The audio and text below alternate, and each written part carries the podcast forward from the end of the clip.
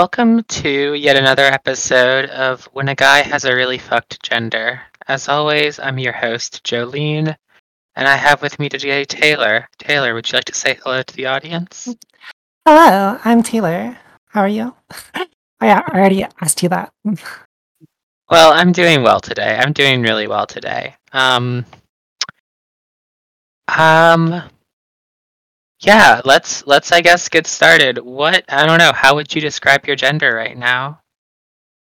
Um, just trans woman's fine. Okay. Uh, there's a more specific uh, sort of thing that happens. I, I sort of for a, for a while I was like kind of like really voided out. Um, people would make all kinds of judgments based on gender, race, age. Like people couldn't get a read on me at all. And uh, that was sort of fun, but I sort of reached a limit of I, I realized there's like one thing I don't want to be. Mm-hmm. And what what is that one thing? Oh gosh. Uh, I don't mean to like uh, be like I don't want to be associated with these people or anything. It's just like the the very personal gender calculus that uh, is happening uh, with my own like hangups. Like if people read me as a man, that's fine. Like I'm not I'm not that torn up about it. If people read me as a woman, that's great. Love it. Uh, even if they see me as a trans woman, especially like if they think I'm hot, then that's great. Um, if they read me as like a pathetic trans woman, as like a man pretending to be a woman, that's not the end of the world, especially where I live. That sort of uh, activates people's sort of like liberal guilty conscience, and they're like extra nice to me. if people read me as like queer, sort of uh, just genderqueer, non-binary, whatever, like you be you, that's great, love it. Uh, but starting several years ago, a certain type of teenager would walk up to me and explicitly read me as AFAB non binary. And at first, it was like, that's kind of cool. Like, I'm sort of like being read really deeply as female. But also, like, assigned gender at birth language that annoys me for reasons that I'm sure everyone knows. Um, but like listening to your podcast, I couldn't figure out like what it was that was annoying me about this because it did start to annoy me, and uh, I sort of realized that I felt like they were calling me like a failed woman, and I was like, no, wait, hold on, you guys, I can do this better. I can be better. So I'm like trending in a more femme direction again. Okay, that's actually that's that's really interesting. Um, you said that this started happening like several years ago, right? Yeah. Um, that's just all very recent. I yeah, I mean that, that that's like a sort of there's like a recent. I guess I'm curious. Like, was this was the way that like teenagers were reading you like this? Was what was I? I guess I don't want to ask you to reveal too much. What was your like age around this time? Like, were you another teenager to these teenagers? Were you like? No, no. I'm I'm in my thirties. Okay, so you were like late twenties around this time. Yeah. And were, were were these teenagers? Were these like queer teenagers that were reading you this way, or like? Uh, some of them, yeah. Okay. Just yeah, just a certain type of. They're either girls or, or non-binary people. hmm Okay, and so so they were sort of recognizing. Did it feel like they were recognizing something of themselves in you, or? Yeah, definitely. Like they were, they were being nice. Like it's not. Yeah, this wasn't like a. I don't. I don't. I don't know. I can't. I can't come up with a. I can't come up with a, a fictional non-binary bashing insult on the on the spot. Um, but okay, and so it's it's interesting you say that it felt like a sort of like um, it felt like a sort of way of accusing you of failing at womanhood. Um, yeah, eventually. Uh, I can I can like uh, go back to my childhood and, and like start explaining. Yeah. well, yeah. I guess I guess we, let's let's like, let's get to that and then maybe like um come back to this this question of failing at um. Yeah. Well, the thing is, like having listened to you to your podcast, you talk about failure a lot, but um actually a lot of my gender nonconforming behavior, especially in like middle school, high school, sort of resulted in a sort of alternative masculine success. I uh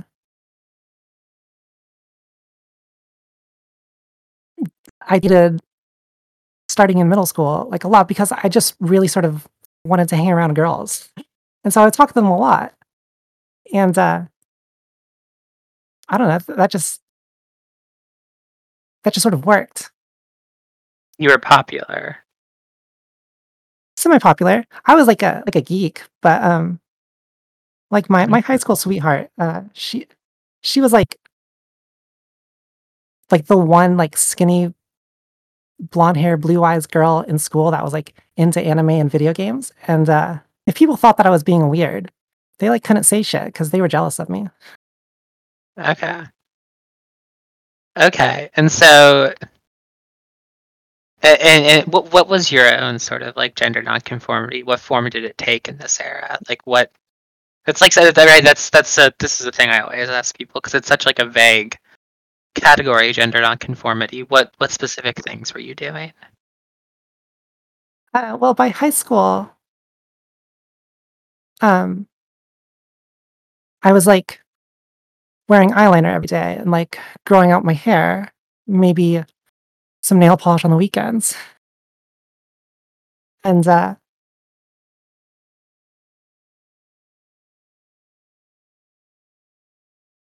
uh, I don't know. That worked. Um, my mom mm-hmm. didn't really like it, but she gave me permission. She and, didn't didn't care for it, but also didn't really care to stop it, or yeah, like she was okay with it. She it was just uh she was definitely she did did like wonder aloud if, if I was gay. And uh that wasn't really it, right? Um, right. Um, she my mom was a, a, a drama major and as an undergrad and okay. uh like back in the 70s and someone in her class did a transition and she she expressed some uh, reservations about this, about like using the bathroom with her, right? Mm-hmm. She expressed these reservations to you like when you were a child. Yeah, just like as a story. Um, okay. She was never like hateful, just had some ambivalence about it. Right. Like probably the first time I ever like heard heard about transsexuals was probably Ace Ventura. And I saw it very young, like whenever it came out. Um, mm-hmm. My my family was always like very loose with with what sort of uh, media I was allowed to consume, and really, if you see adult comedies as a kid, usually it, it all just goes over your head, like you don't know what's going on.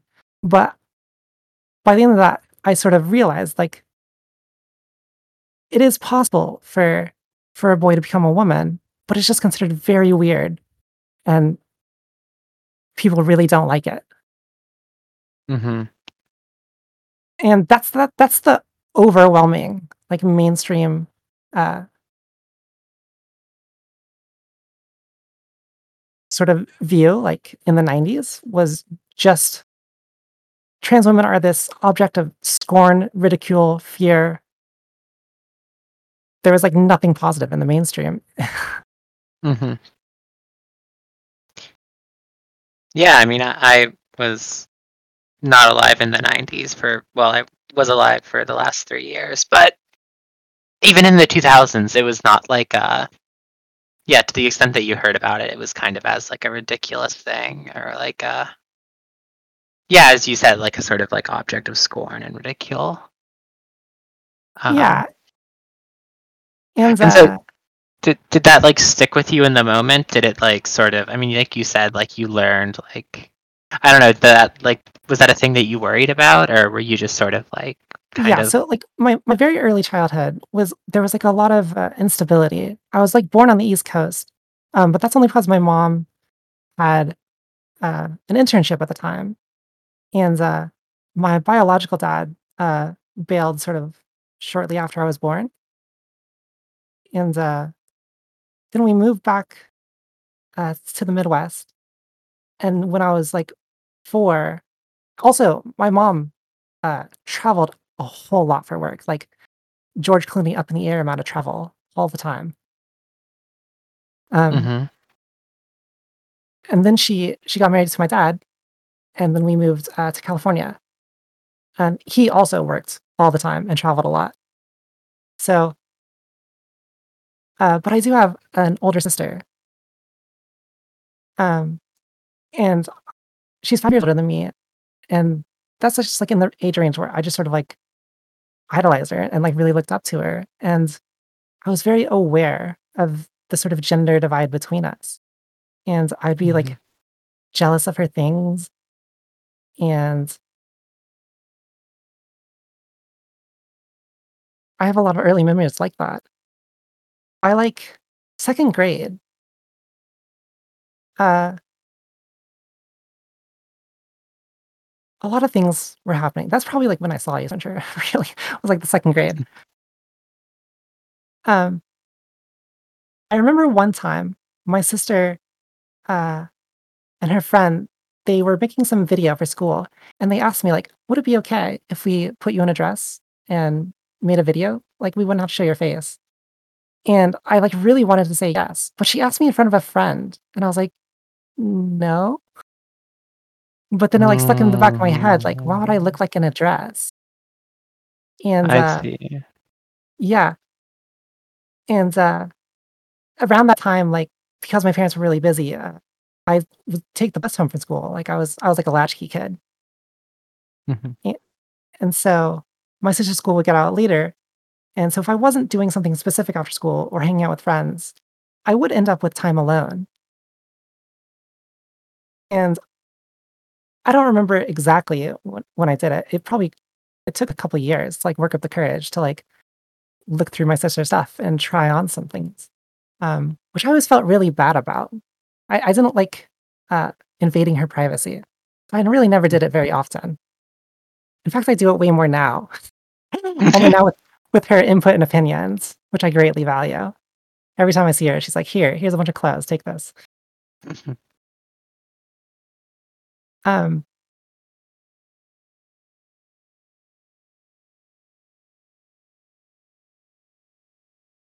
yeah, actually, let me tell you this this one story that that did happen in second grade, um, which I've never really had a compelling reason to tell anyone in detail. So, like, get excited for it. Mhm. Um, but first, I have to ask you a question. Did you ever have childhood crushes? Oh, absolutely. I had like super intense crushes in elementary school. yeah, Um, me, me too. I used to crush Yeah. on girls all the time, yeah. Oh, yeah. and it's like, but it's like, what is that exactly? Because Yeah. It's it's very strange. It's like you you because I remember also like understanding that I was like not at an age for romance. I didn't I don't know what I wanted. I think I i- i- in retrospect I like wonder how much of it was just like kind of like I want to be your friend, but yeah, exactly. like, um, like in my head, like I would maybe fantasize about kissing them, but not like making out. I would just like kiss them once to show affection, and then like the other ninety nine percent of the time would just be hanging out, like playing whatever games they wanted to. yeah. So Yeah. This one time, I go to my friend Tyler's house for a sleepover, and Mhm. his older sister also invites a friend. Uh, they're in the grade above us, and she's from the old school. We were all going to the brand new school, So I'd never met her before, never saw her again. But when she walked in, I was like, wow, that's like the prettiest girl I've ever seen. And she sits down at the table with us and is like looking at me, who's sort of staring at her in a way. And she sort of recognizes that I'm interested in her in some way. She there's like a smile that unfolds across her face, and there's like that little spark of mutual recognition that I'd never felt before. hmm And for a while, we just all hang out, like do stupid kid things like breath holding competitions or whatever. And but eventually we split up to do our own things. And later in the night, uh, Tyler and I are in the living room playing Donkey Kong Country when the girls decide to kidnap me. Oh. Mm. They rush in, grab me, start dragging me towards Tyler's sister's room. There was like a whole situation where they were like pulling on one of my arms and Tyler's pulling on the other. And I'm sort of in the middle, not really resisting at all because I'm like, I got to find out where this is going. And uh, eventually they wrest, control of me, get me in the room, and lock the door. Uh, turns out that this girl had suddenly decided that she wanted to play house. She was the mom, Tyler's sister was the dad, and I had been designated the role of the baby. She picks me up, which was shocking because she was like way stronger than she looked. I was also very small as a child. I uh, I was very sad when I hit my growth spurt. Actually, I, I really liked being small. hmm She places me in a in a crib that's in the room, which I was also shocked was not falling apart, and then just sort of talked talked to me like I was a baby for like a, a couple minutes before Tyler's mom like burst into the room with a bawling Tyler in tow, which I felt so bad about. I was like, oh my gosh, I, I forgot I'm here to hang out with him. And now I'm like doing whatever this girl wants to do. Um, so I go back to playing with Tyler, Tyler and uh, it's all fine. At some point in the night, uh, Tyler's mom wants to talk to him and his sister. And like this girl and I are, are alone for a minute. And I don't know what she was thinking. I don't know if she was like saying thank you, sorry, thinking along the same lines as me. Just want to make sure I never forgot the night. She just leans over, kisses me on the lips, and then scurries off. My goodness. So I went home and I was like thinking about that. I was like, well, that was all very enjoyable, except for a few problems. One, really don't like being the baby. Not not not my thing. Um and two, it was way too short. I really wish there would be sort of like some way that I could just end up being kidnapped by women, but girls or whatever, and just like hang out for longer. Maybe they could just like give me a makeover and I could just be accepted as one of them and we could do whatever uh, whatever you do after that. And I started thinking about this all the time. And I, I would I would start seeing it like in children's media. Like I don't know how much the audience for this podcast is mostly younger than me, or at least it seemed like it used to be. I, I've seen more people talking about it now. Uh,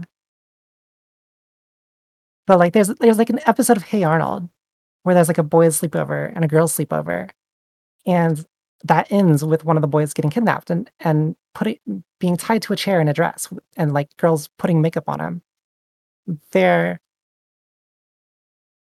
was an episode of, of The Journey of Allen Strange, very odd show, that the the older sister in that had like some sleepover ritual where they would kidnap her younger brother and put him in makeup. Also, it wasn't like along the, that exact narrative. Like there were there were episodes of Rugrats I remember.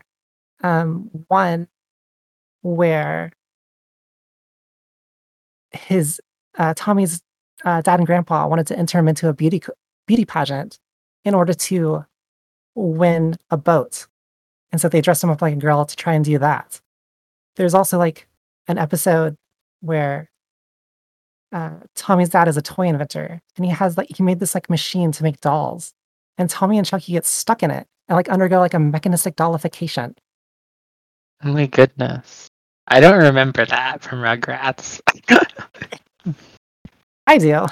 I don't I don't I don't actually remember much from Rugrats, I think. I remember watching it. I remember the theme song. I don't know how much like I love Rugrats. It's like one of my favorite cartoons ever. Yeah, it was cute. I do remember that much. Um Oh my god. Yeah, so I'm saying that in elementary school, as a prepubescent child who did not understand what sex was, who had never touched the internet, who, based on my own life experience, I started having forced femme fantasies. Yeah.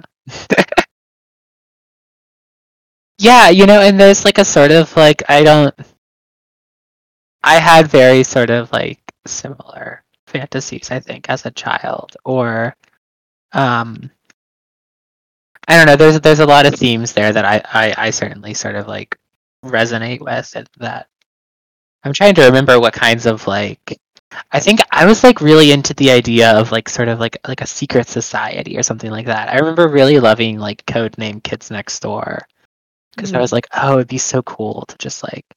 And I don't remember like I don't know. I I, I feel like I I always related to the. I mean, yeah, it's, I don't know standard gender stuff, right? Yeah. And uh, But- it, it felt like it solved so many problems. Like, Yeah. because I was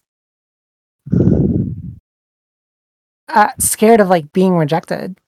Like, if you like want to hang out with girls and you like feel like you want to go talk to them, but they might like reject you, and then if you go back to the boys, they'd be like, well, "Why? do- Why do you want to talk to girls?" And then they like reject you too. That was like scary.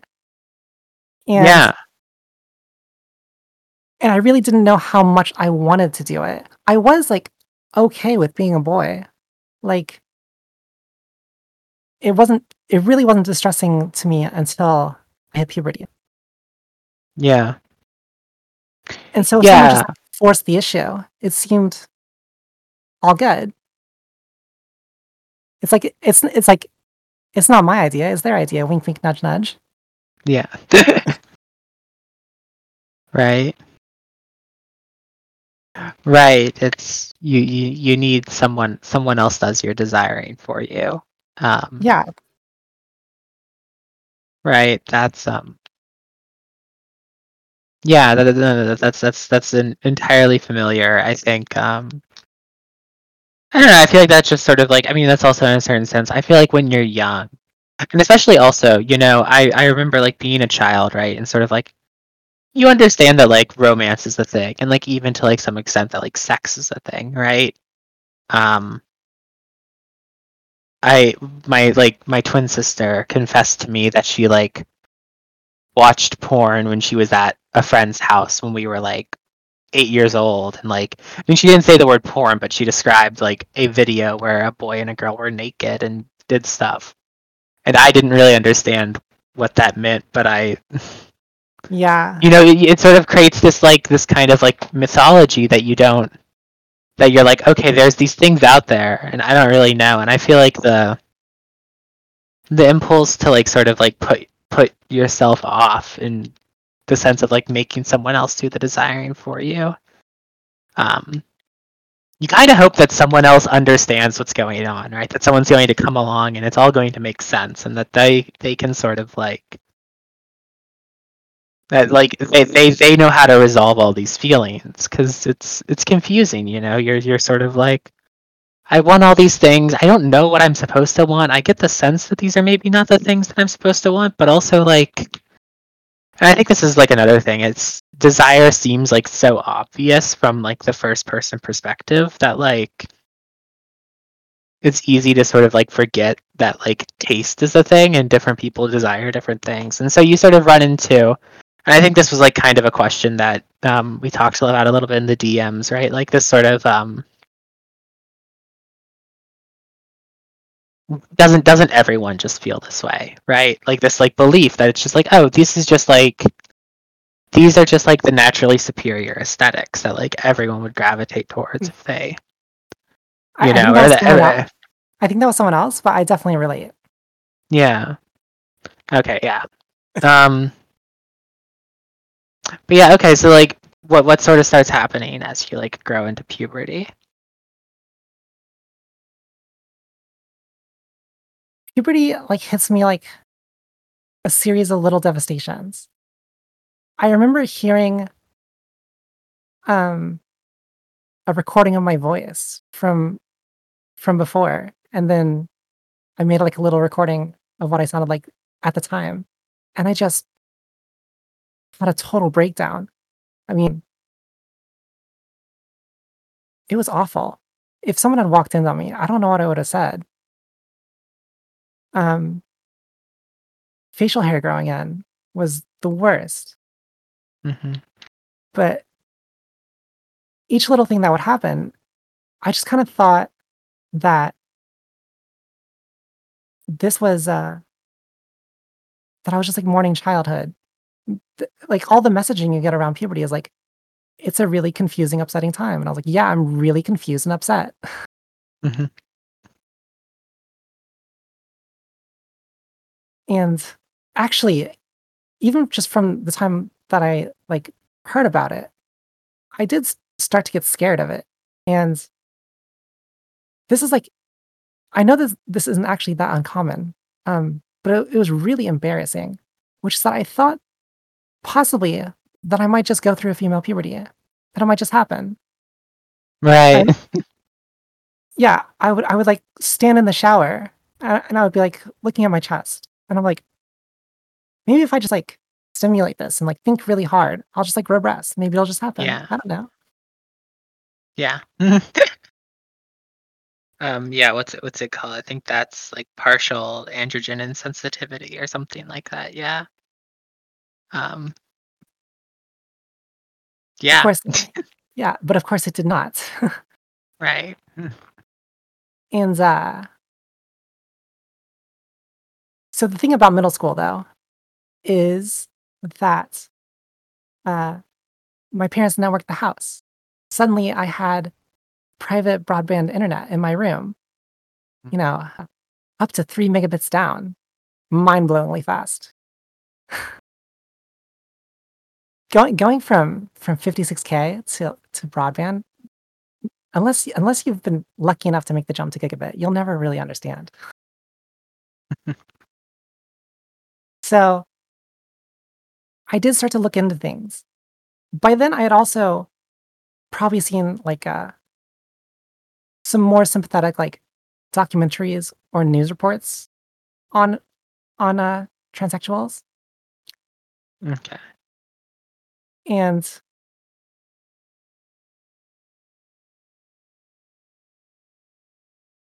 yeah i wanted to look into things more.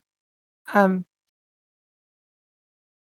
one like really important site to my like understanding of things was ts roadmap do you know what that is Oh, I've heard that like um I've heard that I've heard that one mentioned. Um I Yeah, know it's- it's like a it's like an old school like yeah it's andrea james's website okay.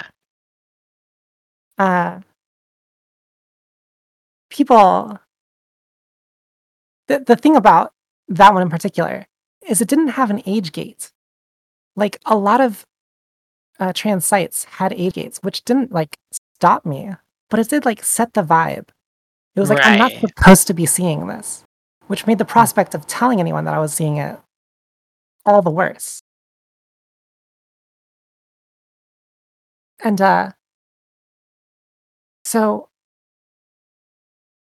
most of the information that I got was from there, and she had like a big focus on facial feminization surgery and voice training. And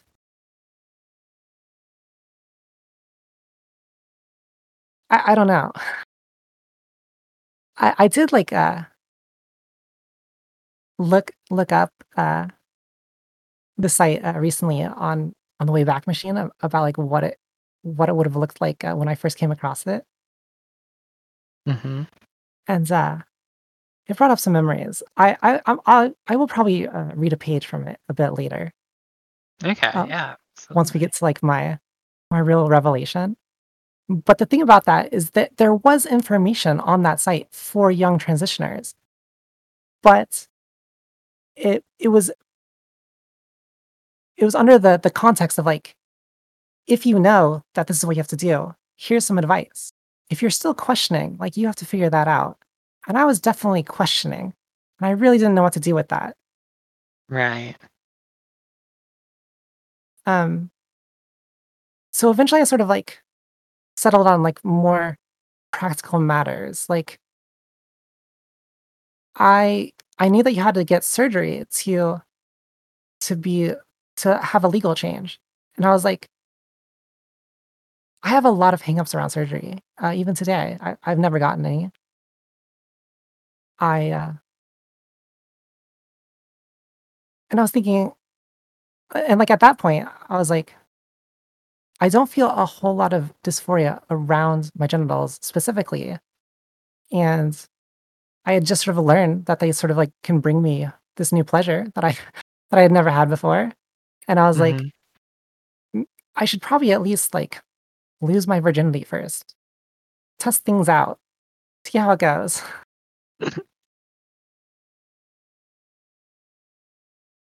Um, and also really like if I had come out at that time, I don't really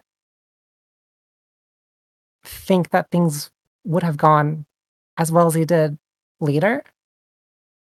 Like everyone, like the most common story I hear of of people that come out as like a preteen, um, even today, but especially at the time, um, even if they're from progressive families, the story is like always, well, can't you just be gay? Followed by years of therapy. And that's kind of what I think would have happened. Yeah. Yeah, I mean that's that's definitely what would have happened if I had. I mean, I didn't have my own real. I don't know. I I had my own thing. Um, but yeah, I, that that that seems yeah. So I kind of just like put it off. Like I was like, I'll think about it later. um, hmm at the same time, that is when I started to actually like get a little more girly in, in my day to day life. Like I started to to think or like realize that like a lot of things that girls do like isn't like natural. I was like, I really like girls' handwriting, but I'm like, they practice that. Why don't I practice that? And so I like developed some cuter writing styles, and like girls would notice that and compliment me on it. I was like, that's awesome. Love that. Um, right. I did start kind of quasi dating. Like in eighth grade, the girl I was seeing wasn't actually allowed to date. So we were just talking. We would talk every night on AIM, hang out at school. We did eventually go to the eighth grade dance together. And uh, she kind of like got something. Like she took the lead in everything. She would like initiate contact, lead in dances. She kissed me at the end of the night. Mm. It's like that worked out well. Um, yeah. Then by high school, I I already said like I started experimenting with makeup. I started uh, uh, experimenting with fashion, and uh, that sort of worked out too. I was never really bullied or or anything. Uh, there were like thousands of kids at my high school, so I didn't I didn't know everyone, and uh, everyone just sort of like had their own little cliques. So I don't know, it was fine. There really wasn't very many like out queer people though. There would there would be like one or two people. there was like one or two people that that were definitely like out as gay or bisexual. I didn't know anyone who was trans. Um, there might have been someone, but I managed to not know them. The only Mhm. person from my school who I know transitioned happened to be one guy 4 years older than me who transitioned after high school, and, uh, the only reason I knew that is because he just happens to be, uh, friends with one one of my friend's older brother. So, I don't know. Yeah. Um so really everything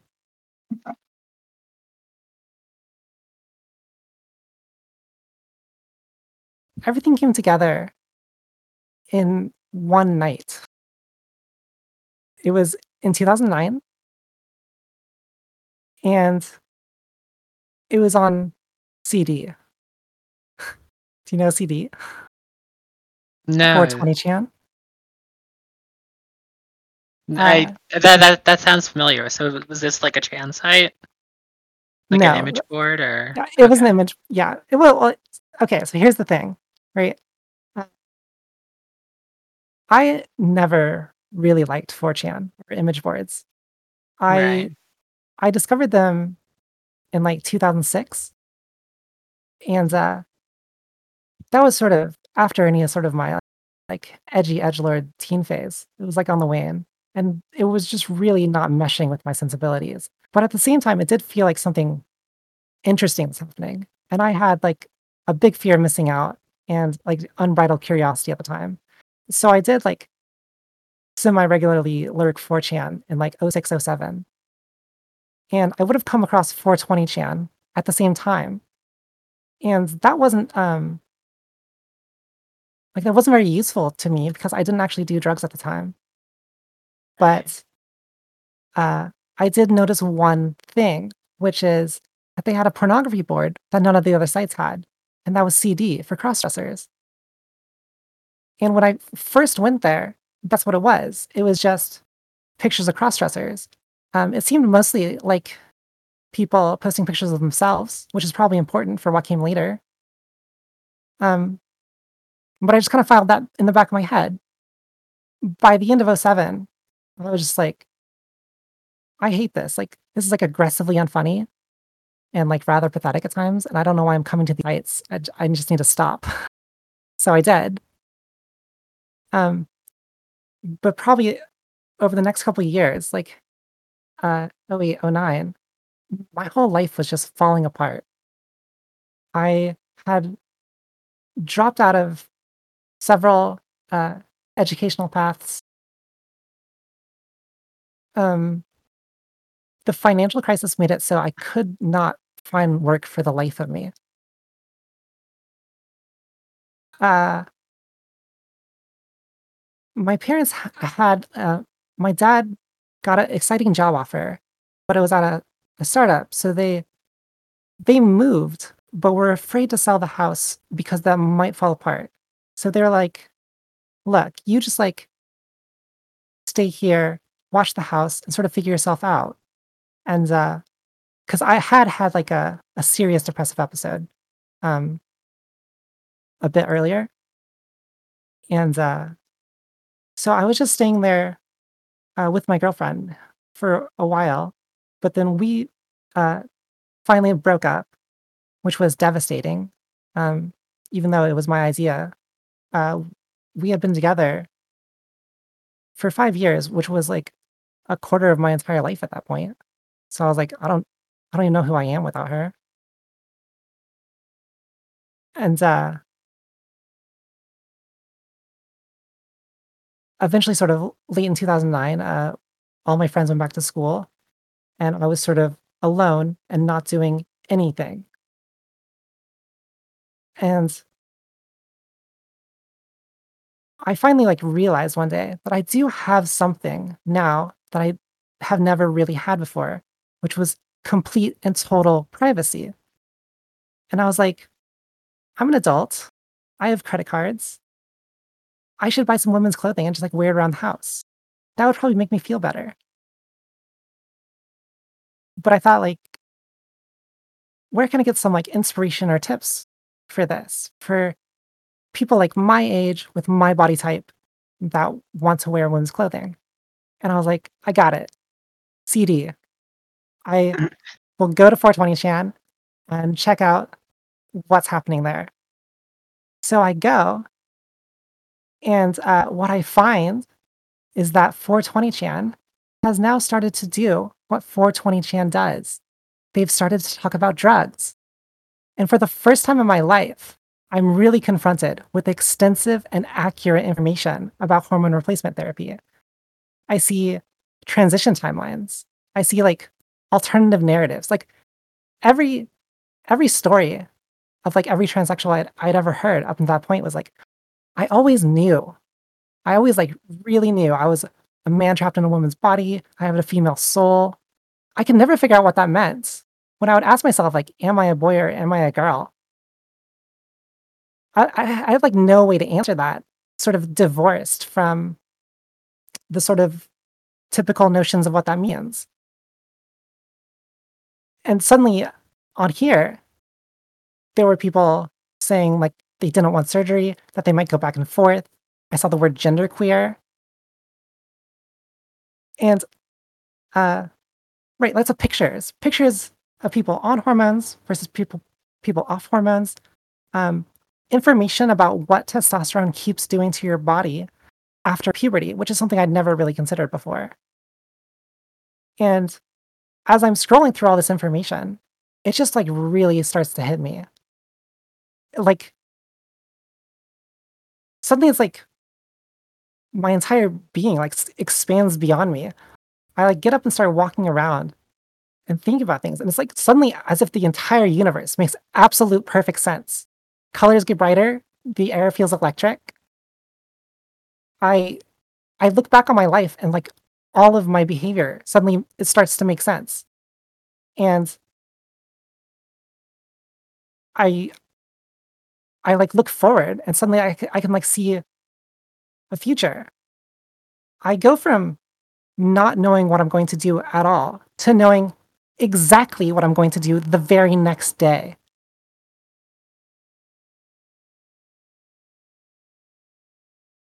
Um,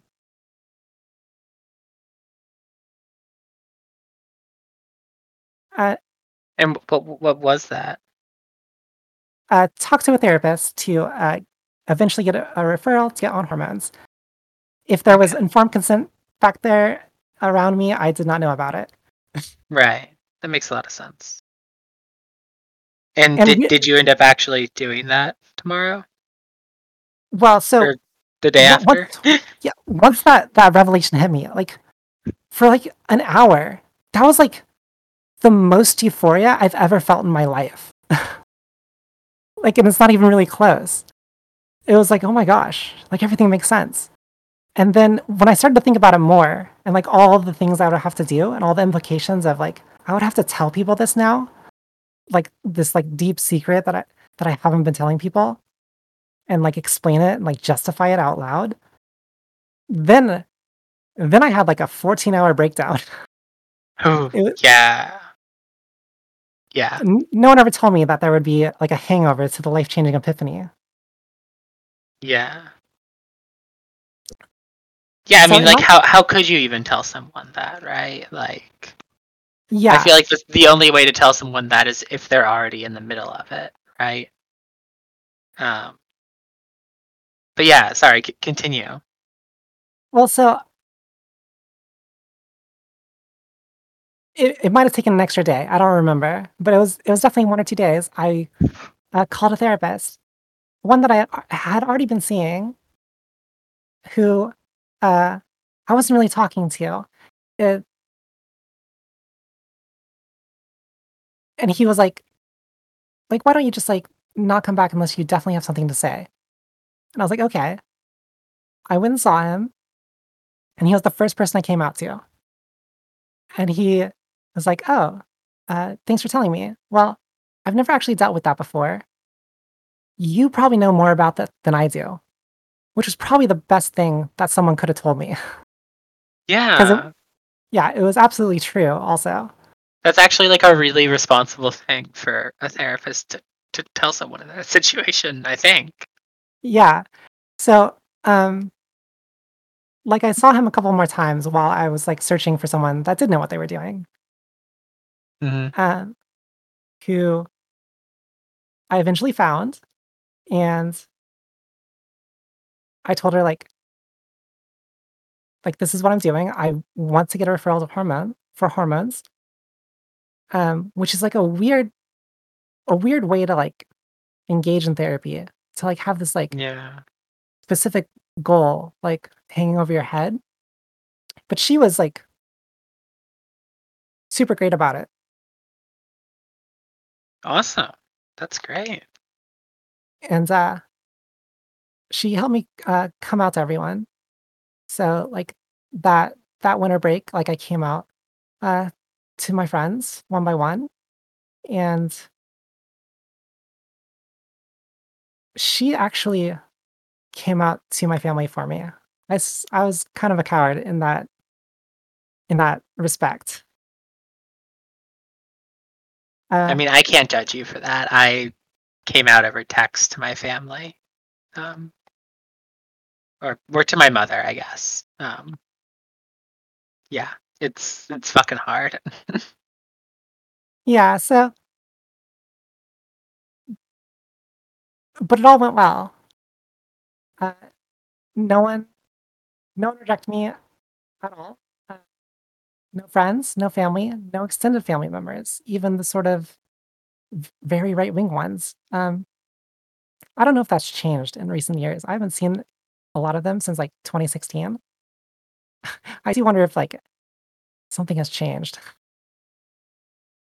Um, yeah, I'd be curious what the sort of as it's become more politically charged. Yeah. um, or closer to the political consciousness, I guess. and so probably it was probably four or five months after that revelation that I was I was seeing a doctor. Yeah, Yeah. that's that's very good. That's awesome.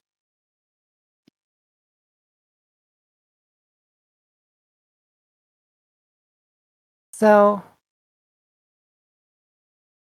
I guess uh in in that first year, that was uh definitely when I got like the most sort of uh, light public harassment. Like um guys like mockingly ca- catcalling me or uh, people whispering slurs under their breath as I walked by or just giving me like dirty looks. I remember getting my hair cut one time and the girl sitting next to me, just like every five minutes, would just give me like a different dirty look. And uh, that wa- that was that was tough. It, I know you uh you uh got got the cover of Pandemic for that. Yeah, luckily. But it still it still happened even like um I remember like this one time I was like uh just like out for a walk in the park and I was like I don't know, I mean like it was summertime and I think I was dressed like what's fairly normal for a girl my age in the summertime, which is clothes that, you know, like could be read kind of plausibly in either direction, I think. Um and I remember I was just like walking around this lake, and there was like this mother with her children. It was like a busy lake. Like there were like a lot of people there out walking around. Um, and she just like gave me this look like I was going to like kidnap her children or something. Like just just this like incredibly dirty, like piercing look. And I was like, I don't. I'm like, what are you? What what did I do? I'm just sitting here. I'm just walking. Um, Yeah. But For me, like, you know, luckily it did stop. Uh you kind of like don't notice that right away though, right? It's uh, I yeah. just always like expect it to happen more. Um Yeah. I think that was something that maybe you mentioned in one of uh, the DMs that we were talking about uh, before show, like the sort of paranoia that kind Yeah. of like persists through this you know you go through this process of sort of um yeah being like sort of um very kind of like publicly very like um or very i don't know it just it, it feels it's all encompassing to you and then yeah when it stops it's like um there's no like announcement that it's over and you you kind of keep expecting it to yeah, yeah and and like personally i i started having a new problem right uh if i like fast forward like uh on like year two uh there's actually like a, a specific date when i sort of realized that how well this was working and not just that but that people actually considered me rather attractive. Um it was new year's uh 2012 yeah. Yes. Okay. Uh, my my sister was throwing like this gigantic joint bachelor bachelorette New Year's Eve party, and like everyone and then some was invited. They they uh, rented out uh, this this place. I don't remember if it was attached to the hotel or like next to one, but a lot of us like had rooms like right there. So it was like let the alcohol flow, big party, and that was one of the first times where I got like really dressed up. I had definitely in that first year, I was like, you know, quote unquote boy moding. No one called it that back then. Um, yeah and uh, I did start to to take more risks in the second year, but this was like two years in, and it was like, here we go. Black dress, heels. Uh, my sister helped me with my makeup to make it pop and all that, but I still felt really dysphoric. Like I didn't like the way that I looked. I felt very awkward and very exposed that I was like still uh showing people this side of myself. I actually had like a noticeable farmer's tan because of what I was wearing a lot and uh was obviously like very upset about that. Um but turns out none of that matters. Did not matter at all. I go to this party and uh a guy starts talking to me and he's he's like he's pretty cute and he's really funny. And uh we're talking and it's going well but there's like one problem which is that when he came up to me the first thing he said was hey you're not like the other girls here are you and i was like what does that mean? I used to get that a lot and uh i used to compulsively come out every time someone would say this to me just to figure out what they meant and uh, not once did they ever mean I I clocked you. That's maybe that's just my experience, uh, but But that Maybe is like a you out. terrifying. That is like a terrifying turn of phrase. I mean, I've never had anything like that happen to me, but I can imagine I'd be like, "Wait, what the fuck? What? What the fuck? What? What? yeah. Like, So uh, Yeah. we're talking, and like like my past comes up, which is which is a thing. um, but in in this in this instance, like uh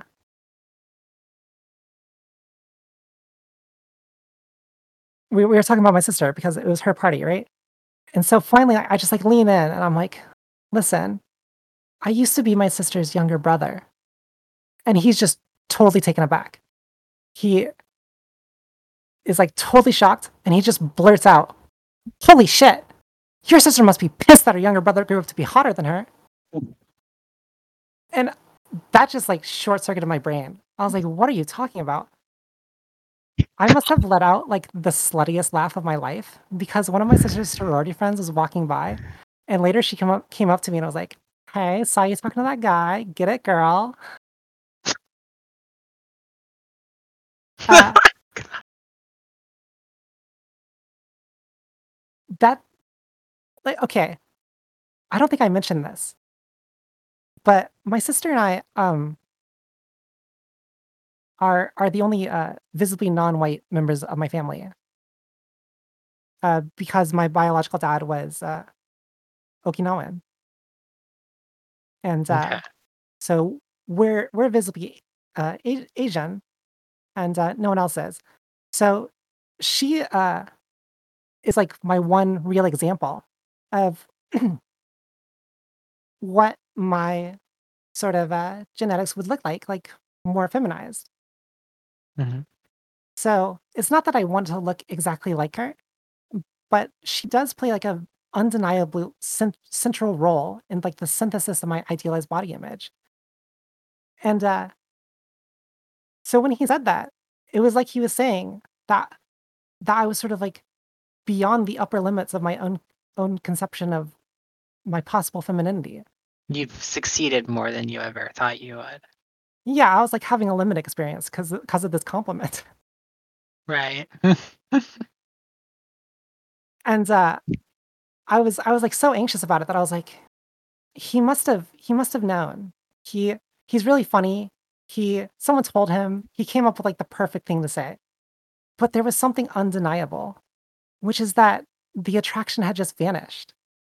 The whole the whole energy of the conversation shifted. And finally I just I just asked him, I was like, "Hey, you were interested in me and now you're not, right?" He's like, "Yeah, sorry." Like he was Mhm. nice about it, but it's like, wow, what whiplash. Like what an incredibly unique experience to be given maybe the best compliment of my life as a guy is losing interest in me. Yeah. So strange. Yeah, that's gotta be really weird. Do you mind if I ask? So I'm curious about you mentioned that when you were younger you had girlfriends and so on, and now you mentioned this this interaction with a man, which sounds mm-hmm. like it was pleasing to you. When did you are you are you like bisexual or I guess how do you how do you think about your okay. And I, was I think that of myself as yeah. And I I uh, I sort of knew um like back then, like in high school. Um right? I should say I, I I never mentioned like my high school sweetheart that, that I dated for five years. She was the only person that when I came out was like, yeah, that makes sense. okay. Interesting. Interesting. Okay. And and were you out as bisexual during that time or just sort of was it like kind of a I mean you said that you were like doing things, right? Like, you know, wearing eyeliner to school and stuff. Yeah, I, I Um would sort of I, I I wasn't like but I never like had to like go around like telling people that I was like straight. uh, right. it was just like a thing that maybe sometimes I would express in some way, but that I never I was never like with guys at the time or, or anything. Right. Um, It's it's kind of hard to um if you're in high school. I I don't know. I, I that was at least like it's a thing I've talked about before like um the impossibility of sort of like doing gayness in high school or at least what what felt like that to me. Um in a certain sense. Um yeah, okay. And so so that's that's like this that's that's this moment for you that you're like, well, "Oh shit, it, I it, it keeps going actually, okay." right? Uh, there's so that was just like because I'm still at this party, and uh, a second guy comes up to me, right? And uh, he's not as cute as the first, and he's not as funny, but he's smart. He's like in grad school, and we can hold a conversation. So like Mm, this this time, I don't mention it. all Like right. yeah, so like I kiss him at midnight. He he's probably like one of the first just like random boys that I I, I I kiss. At the end of the night, he's walking me to my hotel room. We're sort of making out a bit. He really wants to come inside, probably uh, in more ways than one. And uh, then I don't know what to do. yeah, like now I'm just like, oh gosh, I, I really, I really don't know what to do in this situation. So I just send him, send him away, and uh, I go inside my hotel room and just suddenly feel a surge of so many emotions. I, I like finally like really realize like how deeply I am being read as a woman, um, but that also that there's this hard limit to it, and I I don't really know how much I I wanted to to like chip away more at it. Um, but I feel like exhilarated, turned on, guilty. Like I kind of felt like like a sexual predator, like not telling him. hmm Uh, I felt euphoric, felt hopeless, like so many things at the same time. And at some point during that, I do like go over to the mirror and I'm just like looking at myself and like I really see it like for the first time that like that this that I am like attractive. That it's not just like working, it's like working really well. Um but there is something about that that's that's like a bit awkward. Um this is like a really awkward phenomenon to talk about, which is so, sometimes I think um trans people we can be sort of like stunted by our own understanding of how fluid this is. Mm. Uh, we'll have this this idea that's like sometimes made explicit that that like femininity that everything's like on this linear spectrum that like femininity extends out outward in one direction forever masculinity extends outward in the other direction forever and that like every body part can be sort of like picked apart and be put somewhere on this and that what you need to do is to min max and like really uh fix every little thing about you in order to like move along this gender slider and uh Right. like if you want to do that if and if you have specific goals like i think that's awesome like you should you should definitely pursue that. Um but the thing is like most people just like don't think that way. They, they they're not constantly breaking people down and like putting them back together and then reading them. They just uh the normal sort of dualistic binary way of thinking is like you're either this or that and so if you are being read the way you want to sometimes this stuff can like all turn back in on itself like if you're gonna lean on like a spatial metaphor I feel like it's not really like a, a line so much as like a Mobius strip. Like Hmm. once once you pass through a threshold, a lot of the things that you don't like about yourself can actually specifically be the things that other people look on look at you and think, wow, that's what makes her more attractive than the average woman. And that's like really awkward. Yeah. No, I I think that's entirely true. I think that's I mean, yeah, like e- e- exactly that. I think that's actually like a really good way of putting it. Um, that's definitely something I've kind of experienced um, with with my own transition and things about my face. And yeah, it's yeah. It's funny because I, I started that night like thinking I looked like a boy. And I when I was like staring in this mirror, I, I did take a bunch of like uh drunken blurry mirror, self, mirror selfies at like three o'clock in the morning. And like I'm looking at these pictures right now. I'm like, I have no idea how I thought that someone like could think of this person as a boy. It's like what was what was I thinking? yeah.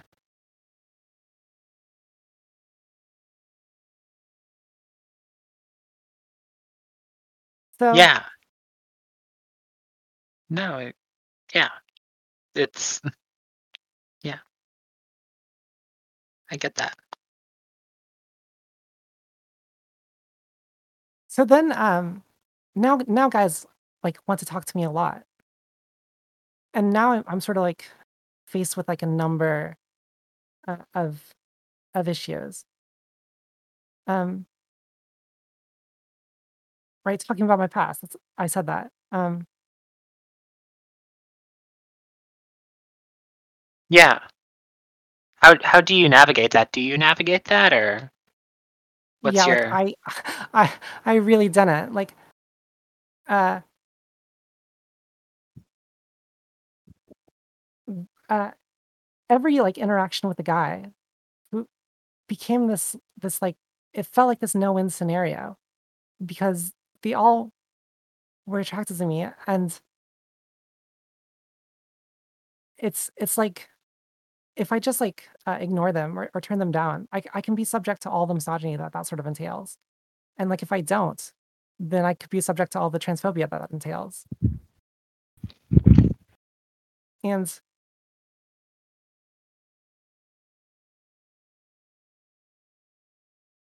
there there was there was definitely a, a time period when I was just like, uh, I don't know. I just kept coming out over and over, just seeing seeing what would happen because I needed to sort of figure out the limits of my new s- social reality, and uh, that wouldn't always go well. Definitely not Yeah. not as not as well as that that first time. Fuck, I I imagine. Um Yeah, i i did it ever go like at least all right or does it go all right? I mean, I I don't know how has it changed over because I imagine like what you said that that happened that was like 2012, so it's been like 10 years since then. You've had like a decade of doing this. Yeah, know, have you well, to be honest, like um, for reasons that go far beyond gender, uh, for a long time now, I just have not been pursuing relationships at all. Uh, Mhm. I don't really feel like fully explaining that, but so uh, at a certain point, I, I I'm not the best person to speak to that. I, I hear you have been uh, recording episodes where maybe people have uh, much more experience. Probably uh, listen to those. Yeah, they'll be out in a few weeks. Uh, Um yeah, but the the sort of uh the the passing, like I make like a great first impression, and uh, there are definitely people that have known me for a long time that knew me like over a, a long period of time that like didn't know anything. Um, but I do feel that like there is like a like a timer on it, that there's like an expiration date on the cis passing. Maybe that's just me. I it's definitely possible to like really be stealth. Um, but like the deeper someone gets to know you, the the harder it is to avoid. yeah. And uh,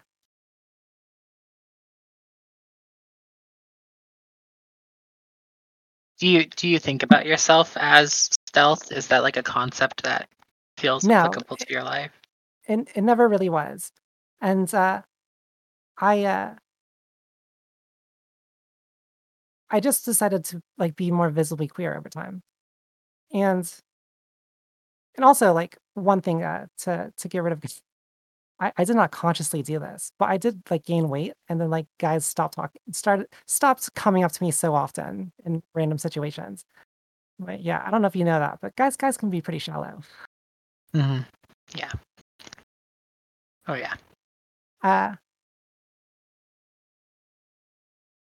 so yeah, I just uh like I said, like even in recent years, I, I was like really, really androgynous. and and I'm I'm really fine with that. I I never like I I'm always like don't know how to answer the question. Like, what are your preferred pronouns? I was like, I don't know. I just I, I really want to know what people think about me because I never want to be in a situation where I sort of like walk in and suddenly out myself because I think I look one way, but I actually look a different way. hmm And so I I just try to like go with go with the flow. Whatever you, whatever you think. That that'll work. Right. Right. And so, yes. So, how have has that ever like coincided with a teenager assuming that you were like a theyfab or Yeah. I guess Definitely. yeah, I mean that sounds like it would. Yeah. Yeah, we we would have this like little conversation. They they'd like walk up to me and be like, "What are your pronouns?"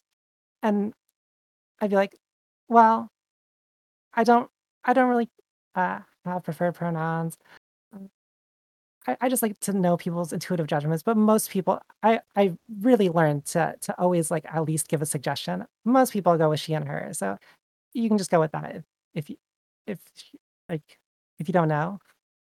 hmm And then they would be like, "Oh, that's cool." Or like, I, "I'm non-binary too." So AFAB, and that, They would ask you if you were a yeah, and and I'd be like, "Oh, that's not what I meant. Like, why are we talking about this?" That's But very strange. yeah, but I, I can't like fault them too much because I did just ask them to like make make more firm judgment. So they are like doing that in their own way. Right. Right. But uh, but uh, there is like a like a little pro tip. uh, If if someone uh says says this in the present tense versus the past tense, it, it's it's very revealing to to how they're thinking about it. Like, are you AFAB versus were you AFAB? Yeah. Um yeah, no, that's a that's a sort of I I mean, I'm, I, yeah, one of my hobby horses is people forgetting that right, like what those letters stand for when you actually spell it all out is an event, not necessarily like a body plan or, you know, yeah, like just this is like a thing that happened many, many years ago. And yeah, Yeah. So, uh, listening to your podcast, I just uh, I haven't had much going on in the past couple years, just because uh, the pandemic sort of interrupted what I had going on. Uh, so I, I've I've been like trying to figure out what to do, and I realized that uh, trend, trending in a more feminine direction like gives me gives me some like uh, personal hygiene goals every day that I I can uh, do that yeah, and yeah, uh, s- sort of provide more structure to figure out what I'm doing. yeah, I, I sort of realized like I'm I'm like in a very similar situation to when I first came out. It's like sometimes you end up in a weird spot and you just got to transition about it. yeah. Mm, yeah, no, it's it's a really good way to sort of like um I don't know. It's kind of just like it, it, it it's a way of throwing yourself at something um which can have negative consequences um but also can be be good for you if you are are conscientious about it and, and sort of you know keep keep your eye on the prize and, sort of do what you're what you're trying to do. Um Do you like have many trans friends or queer friends generally, or like, um, how's your social don't circle? I don't really I don't really have uh yeah I really don't have much going on right now. there there there there have been times when I I was uh going to events with with like a lot lots of trans people. Uh, I uh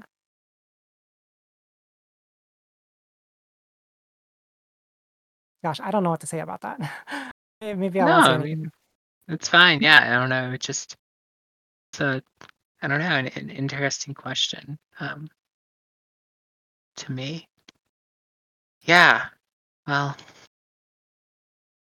how did you how did you find this podcast? That's Oh, I, I um, I use Twitter in a really weird way. I I used to follow you uh,